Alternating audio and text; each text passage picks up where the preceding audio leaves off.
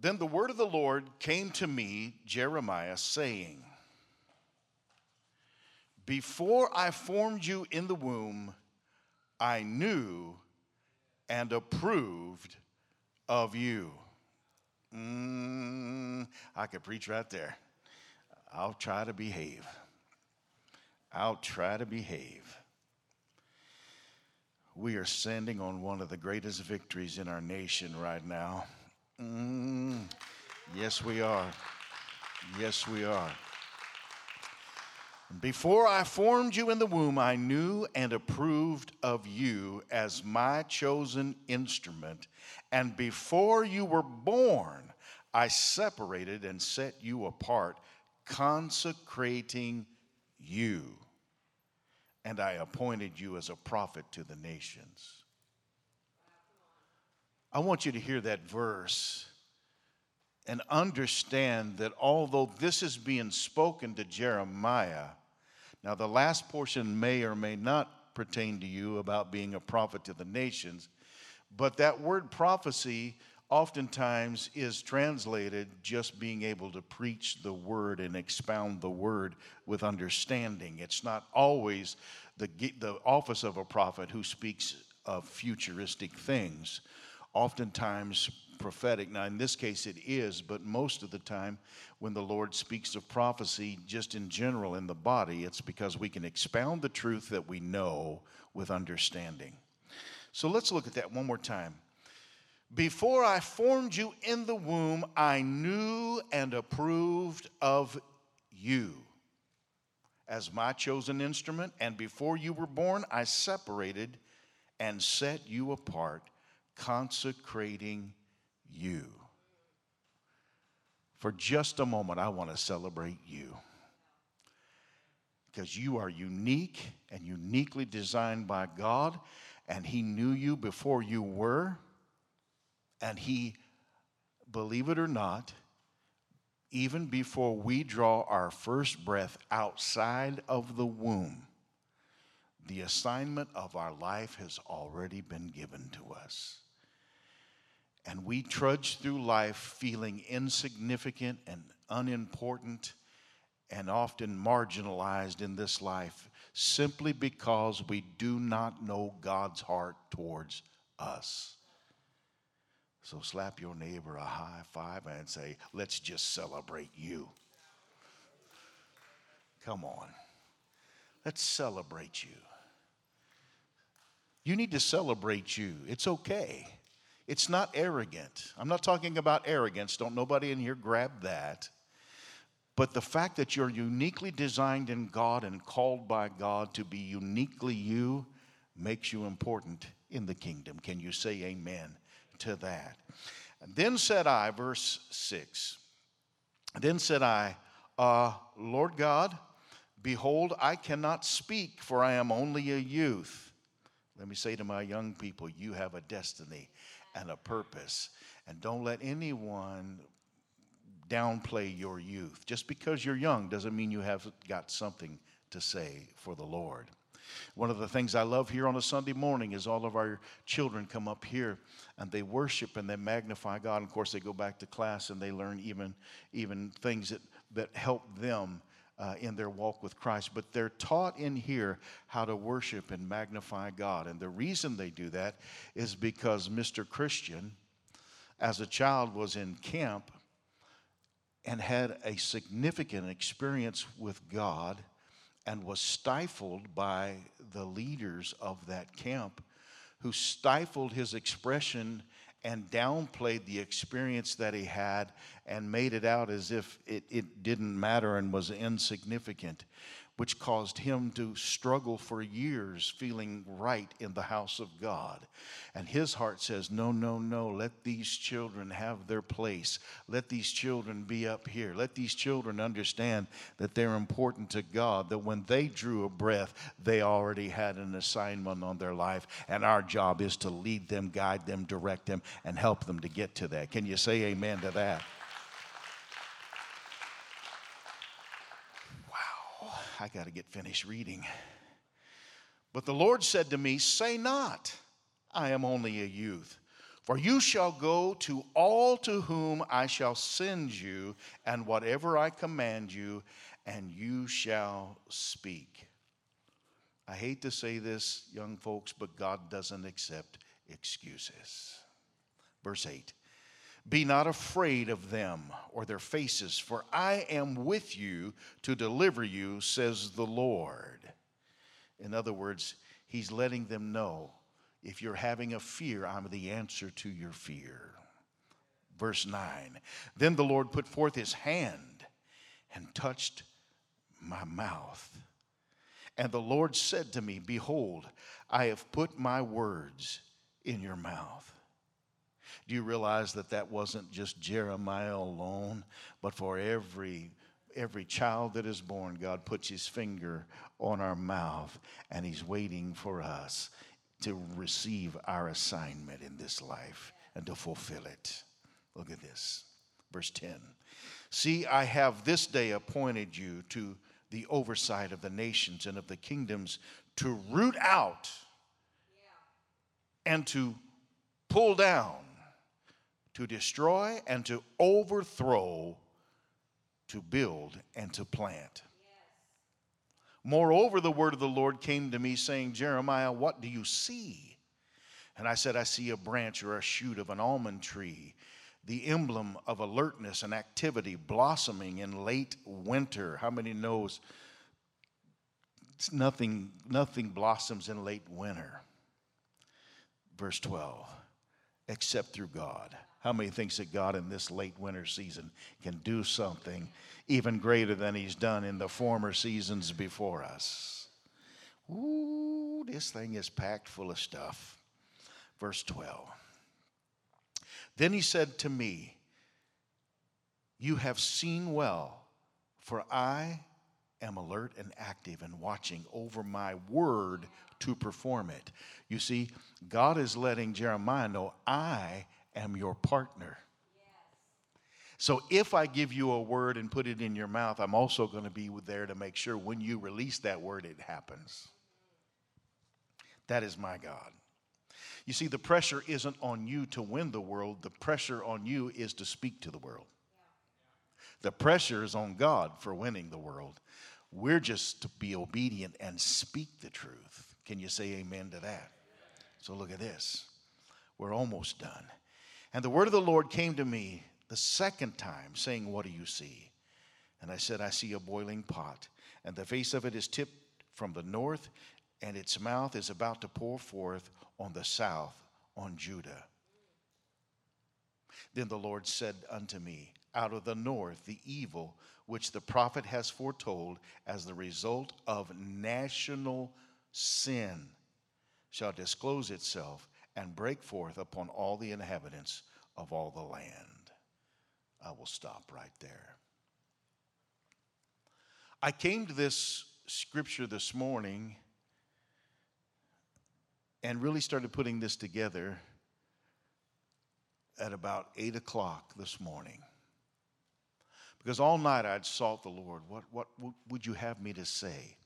Thursday night, we had in here a family night where we just talked about where we are and the battles that have opened up over us here in the last few weeks in this city. But how many understand that an enemy doesn't want you to prosper? An enemy doesn't want you to gain ground. An enemy doesn't want you to be successful. And so when we started into the building project and all the things that are happening here at Passion Church, the enemy drew a target on us. So if you come to Passion Church, don't be surprised if you don't have a few days of struggle here and there, and some thoughts that come at you, and some darkness that wants to get on you, and some blue moments and some sad moments. But understand this if that comes to you, it's because the enemy has designed against you because you are a part of the body of Christ in this region. And if you're being attacked, let me tell you something. It means that you are being effective. enemy doesn't attack somebody who's not effective. He doesn't have to. The enemy doesn't attack somebody who doesn't have a genuine word to preach. He doesn't have to. But if you have the word of the Lord, if He's placed His finger upon your mouth and asked you to speak, when you speak, He joins you as in partnership to make sure that word is fulfilled. The first thing that we said when we opened the doors here was that we were to go into this region and bring a great awakening, a revival to the church, a coming back like Jesus did with Israel. That was a coming back, a revival, what Jesus did in the earth. And then he took those who had been revived and handed them the church and said, Now go into the world and make disciples. So the first thing is to call the church back to righteousness and health. The second thing for us to do is to go into our region and turn it upside down for the cause of Jesus. If you believe that, let him know it. Amen. So here's, I jotted down just a few things uh, that I wanted, wanted to bring out of this passage for you. And number one, you were called for a time such as this. Can you say amen? In fact, slap your neighbor a high five, say you're in the right place at the right time. You're in the right place at the right time. God has a design on your life. The second thing, and I've already said it, I've already spent a little bit of time on it, so I won't spend a lot of time on it now. The second thing is that you were destined to be born in this generation. God didn't, God didn't need you in another time and place. He needed you in the here and the now. And if you understand by the signs of the times and the things that are going on around us, we are the generation that will see the return of the Lord Jesus Christ. We are the generation who are going to preach the world uh, into a frenzy. We are the generation that's going to stand against the wiles of the enemy and use the word that God has put in our mouth uh, to change the course of destiny, to change the course of society, to change the course of the church of Jesus Christ. Mm. So you were destined before birth. Then you were established and equipped by God because He placed His word in your mouth. Understand when you speak the gospel, you're not speaking your idea, you're speaking God's idea. And if we preach His word, Pastor Terry, when we stand firm on what we know in the truth of God's Word, when we release it, He partners with it. And when He partners with it, the words that you release may not seem like much, but when it but how many understand that little is much in the hands of a mighty Savior? And He can take little and turn it into something massive. Uh, this morning we were worshiping, we were just singing songs, right? Minding our own business. But the Holy Spirit moved in through the words that were being released in a melodic tone and began to touch the hearts of people across this place. There's power in the Word because the Word, according to Hebrews, the fourth chapter, the 12th verse, is alive and active and sharper than a two edged sword. It is something that we can take into battle that is so precision that it is like a scalpel in the hands of a surgeon and it cuts right to where it needs to cut. It cuts out all of the unnecessary and brings us to a place of absolute establishment in the things to which God has us to speak to. Can you say amen? Now look at this. Mm. Jeremiah, like many of us, try to use an excuse. I remember I had mine. For years, the Lord was calling me to pastor, but I wanted to sing. I just wanted to sing for the Lord. Well, that's good. That's great. That's fine. But if the Lord called you before in your mother's womb to do a job, He's not going to be satisfied with you until you do the job. He's not going to leave you alone until you do the job. Why? Because you need to do the job and fulfill the thing that God has called you to do for your destiny to be complete, for you to feel whole in who you are. You, uh, I'm going to pick on Mr. Bobby Warner. You can drive a truck up and down the highway, and that's fine. You can make a lot of money. You can have money in your pocket, but it does not satisfy your soul. But when you answer the call of God and you come into the house of God and you raise your hands and say, God, without you, it's all futile. It's just money. It doesn't go too far. It buys a few things. I have a little bling, but but my soul is empty. But when you raise your hands and you cry out to Him, suddenly everything in your life changes and you find a purpose you didn't know and a reason for living. And when you get out of bed in the morning, it's not just to make another dollar. You jump out of bed with a destiny on your heart. You can't wait to share what you know with somebody else because you know whatever changed you can change them as well. Mm. But we're all pretty good at trying to find an excuse as to why we can't do what it is God's called us to do.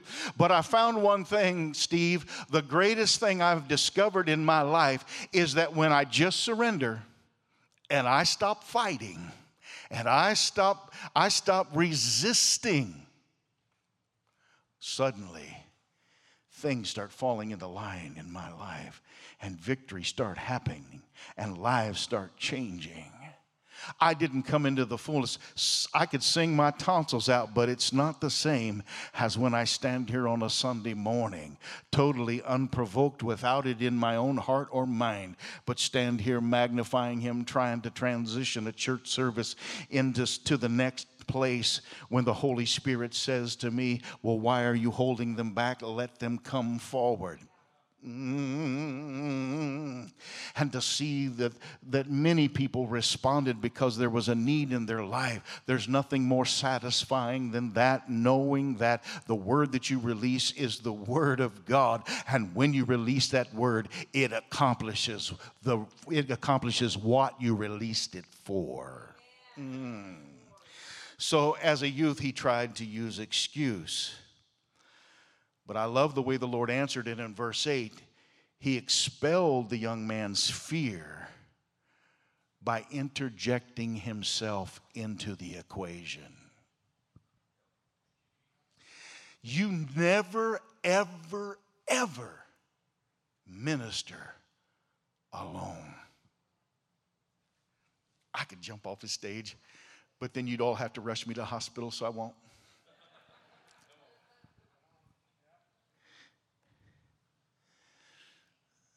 You never minister alone. You're never forsaken. You're never totally without. There have been times I've rushed into situations to speak the word of the Lord and felt like I was all alone because it was just me. But when I left, I knew somebody besides me was there because something happened and something changed. I've even had elevator rides that end in spiritual outcome. Just step on an elevator, by the time you're done, the person on the other side has been touched by the power and the presence of God. I've walked through many hospital corridors and walked into rooms that felt hopeless, only to stand there in the moment and bring the word of the Lord and watch as God transforms the situation. I've watched life flight helicopters fly into hospitals when children that are in those helicopters have died, and everyone thinks that it's over and we're going to plan funerals. But while standing in the hospital corridors, the doctors break through the doors and say, It's a miracle, they're alive and they're cognitive, they haven't lost brain function.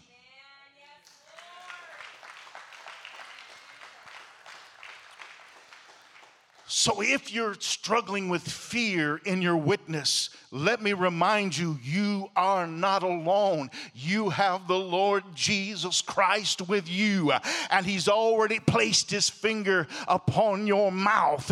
And when He touches your mouth, He fills your mouth with His word. And when His word rolls up out of your spirit and it is released through your mouth, He then catches it midair and causes it to be effective as it reaches the hearing of the hearer. Mm. So you have God's touch. I just said that in verse 9. You have God's touch, and God's touch cannot be reversed. When God touches you, his callings and election is sure. You can run all your life, but the calling will always be there. You can start in God and mess up and come back and find out you didn't lose anything, the calling's still there. When God touches you, He touches you for life. When God touches you, He touches you for life. You were touched in the womb. You were born for greatness. You were born for destiny. You were born for purpose. Mm. Macy, you were born to be important in God. You were born to be important in this life. You're special, you're unique, you're uniquely designed. And God can, but does not want to do his mission without you. That's how important you are. Can you receive that? Mm. Number seven, you are equipped. You are equipped. You are equipped. Let me say it again. You are equipped. For the longest time in my life in ministry, I always felt less than, not as smart as, not as good as, not as eloquent as. I've heard some people that can turn a phrase. I've been in the room with, with people that are on television all over the nation, all over the world. I've been with people who stand on large platforms and preach to throngs of people. And I have sat around the round table with some of these minds, and they're all speaking deep things in God. And I interject a thought, and I feel like I'm three years old. I'm like, I like the blue color. That's how it feels when it rolls out of your mouth. Uh, none of you have ever been there, I know. Do you have a better pencil I can draw with? Sometimes that's how you feel, right? But can I tell you something? God doesn't measure my success by someone else. Because if you're called to reach 10 people in this lifetime, and you reach them, You've done everything in God's eyes that's important to the heart of God. And your reward will be just as good as the person who's been preaching to throngs of people. You will in no way stand in the kingdom and feel like I don't measure up. In the presence of the Master, when you stare into his eyes for the first time, the completion of who you are will be alive.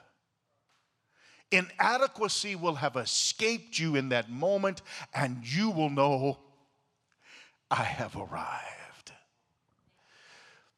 The only reward I see in the book of Revelation is called the crown of life.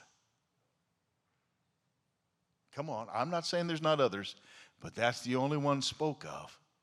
And guess what?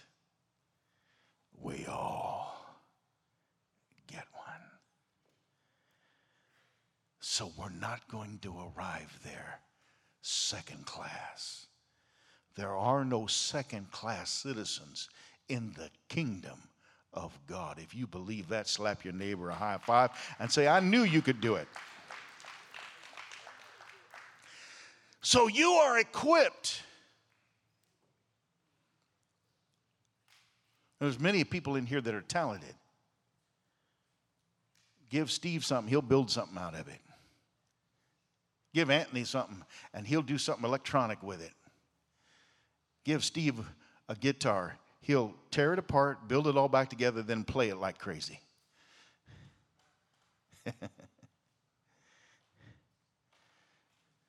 God has equipped every one of us. Give Jeff a gun. He'll tear it apart, rebuild it, put it all back together, and then show it to you often.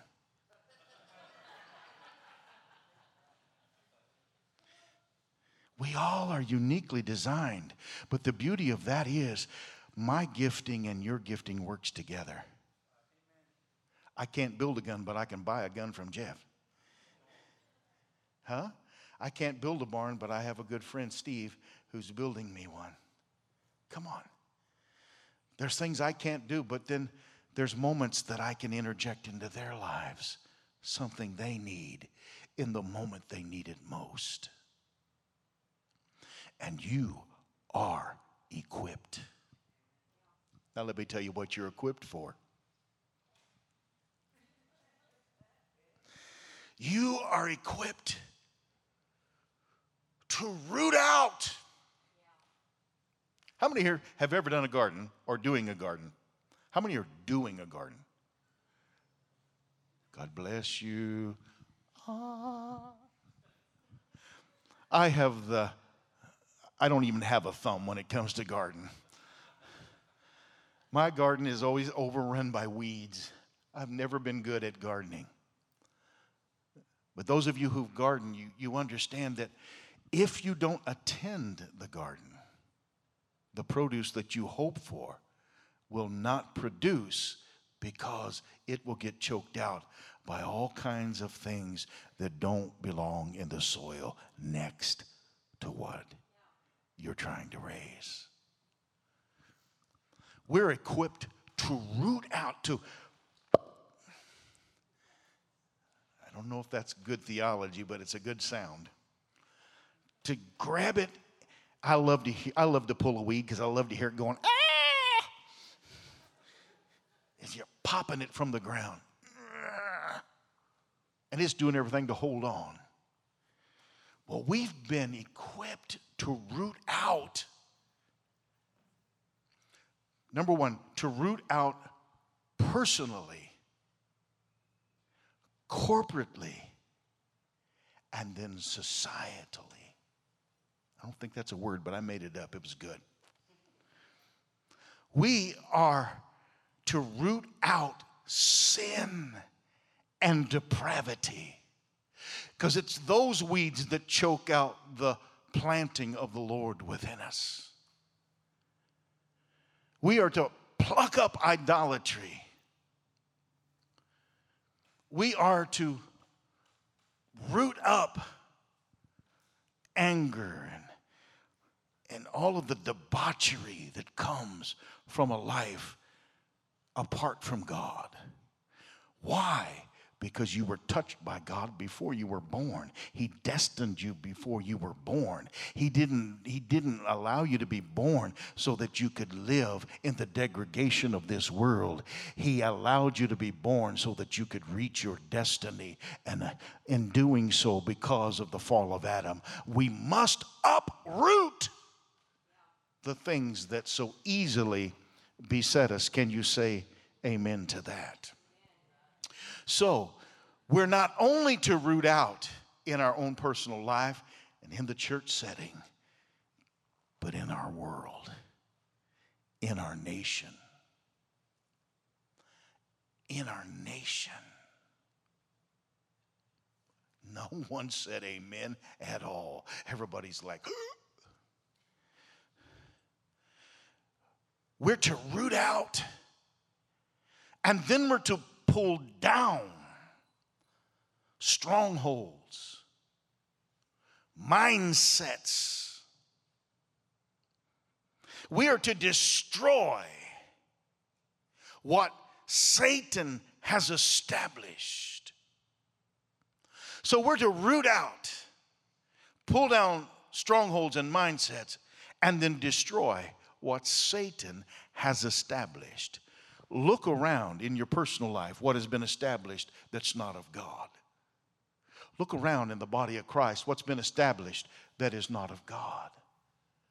Oh, now this is going to really mess you up. Look in your community what has been established that is not of God.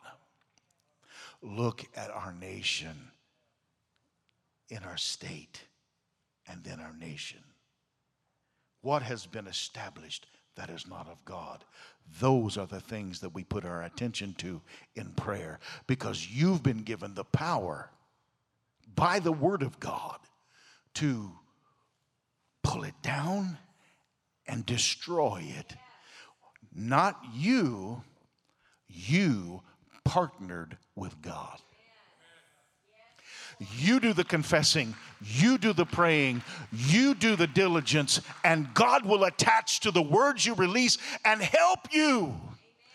Do you know how long in this nation we prayed about uh, Roe versus Wade? 49 years of prayer, but we're standing today with a national victory.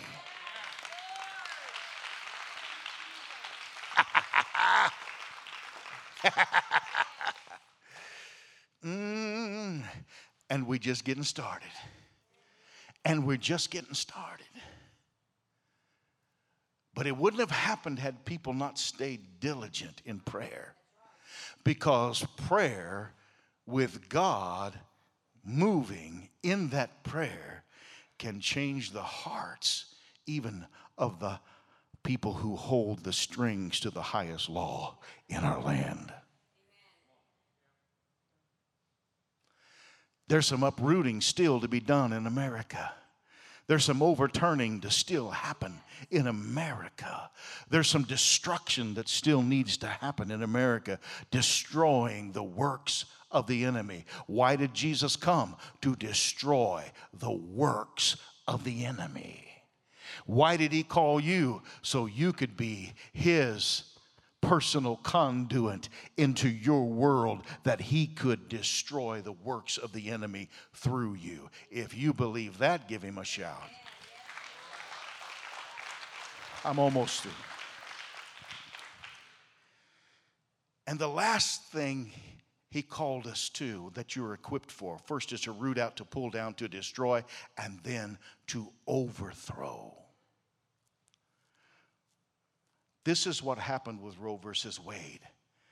We've been given the power to overthrow principalities and powers and wickedness in high places. And when we corporately work together, one can put a thousand to flight, two, ten thousand. But when you get even just a remnant, we can exponentially make a major attack against the realms of darkness. Can you say amen to that? We're almost through. The last thing you've been equipped for is once we've pulled up, once we've destroyed, once we have overthrown, then God gives us the ability to plant and to build. It's not enough just to tear down something, you've got to replace it with something. We need to be covering this nation in prayer, and we need to be covering our Supreme Court justices in prayer. We need to be covering because the enemy's not happy. You've figured that out, haven't you? The enemy's not happy, and he's targeting. And where's he targeting? The church. Why? Because he knows it's the church that brought it down. The true remnant. He's after the true remnant. He wants to silence us and shut us up. That's why some of you have been going through such hardships here in the last few months. Why? Because the enemy knew he was losing ground and he came after you because he knew you were the reason that it all happened. So, God has given us the ability to build, to plant, and to establish God's intention here on the earth as it is in heaven. We should be walking in this life with the same abilities and laws and statutes that are in heaven. There shouldn't be any sick among us. I know because of the curse there is. I understand it's appointed unto man once to die. I'm not saying that we can reverse that. What I'm saying is that while I'm living for Christ, I ought to have a quality of life that doesn't diminish. I can't help getting older. My joints tell me every morning when I crawl out of bed.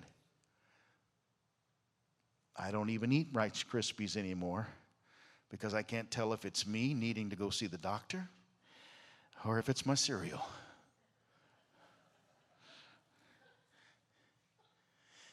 But the man on the inside is as vibrant as he's ever been. I'm as youthful as I could ever be. When I translate from this life to that life, I'll still be a youth. And I'm still a youth on the inside. I just don't play games with you anymore because uh, you'll hurt me.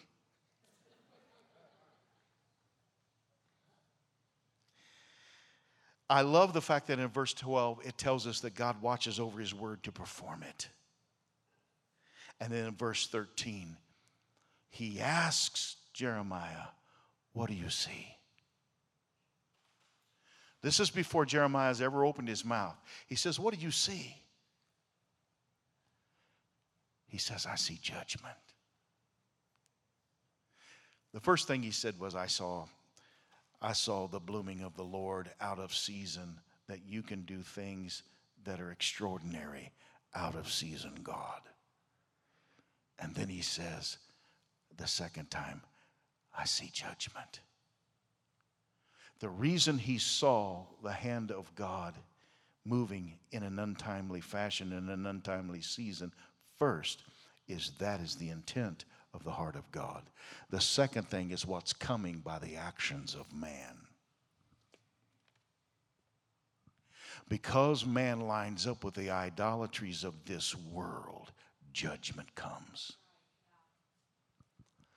But if you and I can release the word, judgment can be stayed. And I'm just not ready to give up on America. I'm not ready to throw in the towel and say, no, let's just let, let's just let uh, ideologies and mindsets take it into I- idolatry to the place of no return. I'm ready to stand up and to fight for the nation that I live in. But my first and foremost job is to fight for the souls that are in this nation, souls that are in my region, in my area, who haven't come to the fullness of the knowledge of Jesus Christ. And by winning them and encouraging the church and speaking life over the church, we can empower ourselves to the place that we make an impact on our nation. And God's beginning to turn things for us before our eyes. We're seeing things that we didn't think we'd ever see, but we're seeing God saying, I'm not done yet. I'm not through yet. That untimely thing that just happened in our nation that we're so excited and still rejoicing over is exactly what the Lord was speaking to Jeremiah here. He's saying, I can cause an almond tree to bud in the late part of winter when I need to.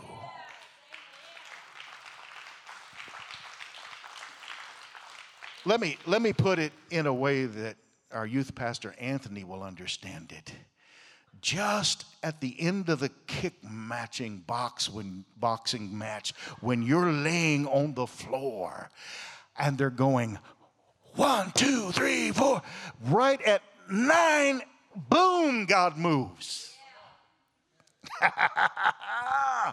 Did you get that? All right. I'm picking i'm just picking he knows that. So i need to finish Verse 14 let us in on the understanding of why judgment comes. Judgment comes because of national sin. National sin happens because of individual sin. National sin beca- become, comes because of, of state sin. State sin happens because of municipal sin. Municipal sin happens because the church isn't where it belongs. Nobody wanted to hear that. But the church of Jesus Christ, the church of Jesus Christ, laid down on the job.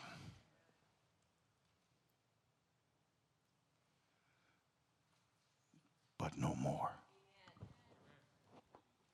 No more. Yes, Pastor Colleen.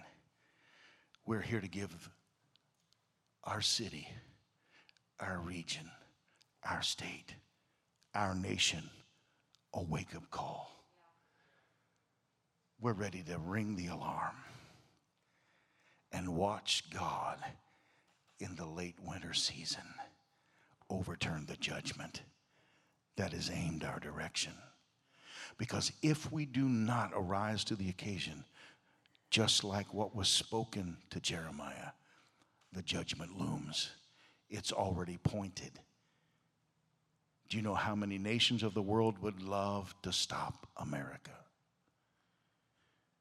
Pull us into their idolatry, pull us into their sin, pull us down to their economic and social status, pull us down to a place where we no longer count on the stage.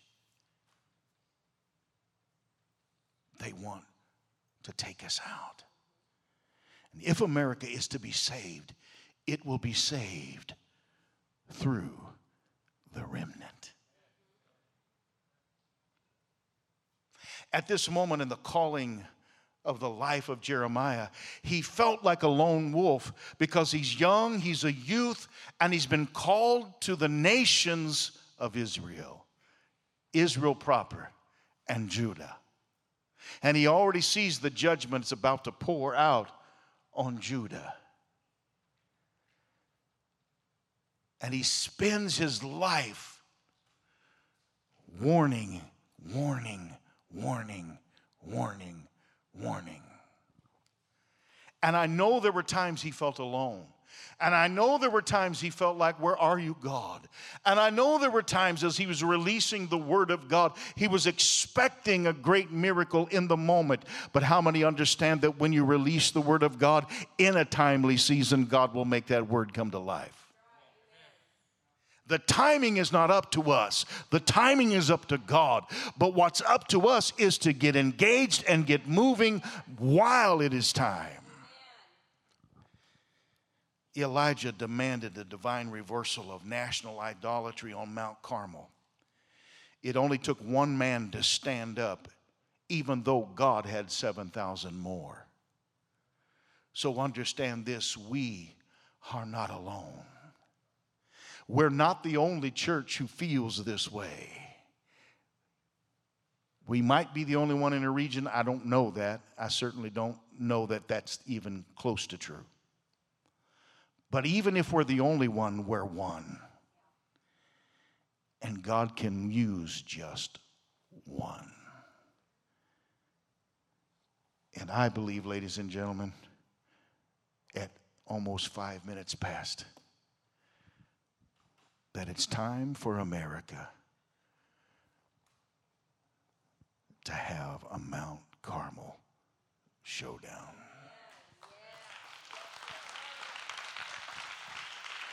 Father, we thank you for your word. We thank you for your touch. We thank you for your encouragement. We thank you, Father, for your strength. And Father, those of us who've heard this message today, Father, are going to take it to heart. We're going to hold on to it. We're going to use it. We're going to preach it. We're going to pray it, Father. We understand that we were designed for such a time as this. And it is not a season for us to be silent, but a season for us to speak up. We're not here to war with the world. We're not here to, to, to get in people's faces. We're here to pray and to preach and to tell and to witness the truth of Jesus Christ. And as we do, Father, as we call out for the miraculous, God. We believe that souls will start turning in droves to the kingdom and running into the safety net of God. We thank you, Father, that our nation will be turned because the church is turning. Our heart is turning towards you. We're running back to our assignment. We're asking you, Father, the touch that you placed upon our mouth, become our partner now in it as we speak your truth to our world. For, Father, we're ready for a Mount Carmel showdown. We're ready, Father, for America to come back to the fullness of its truth.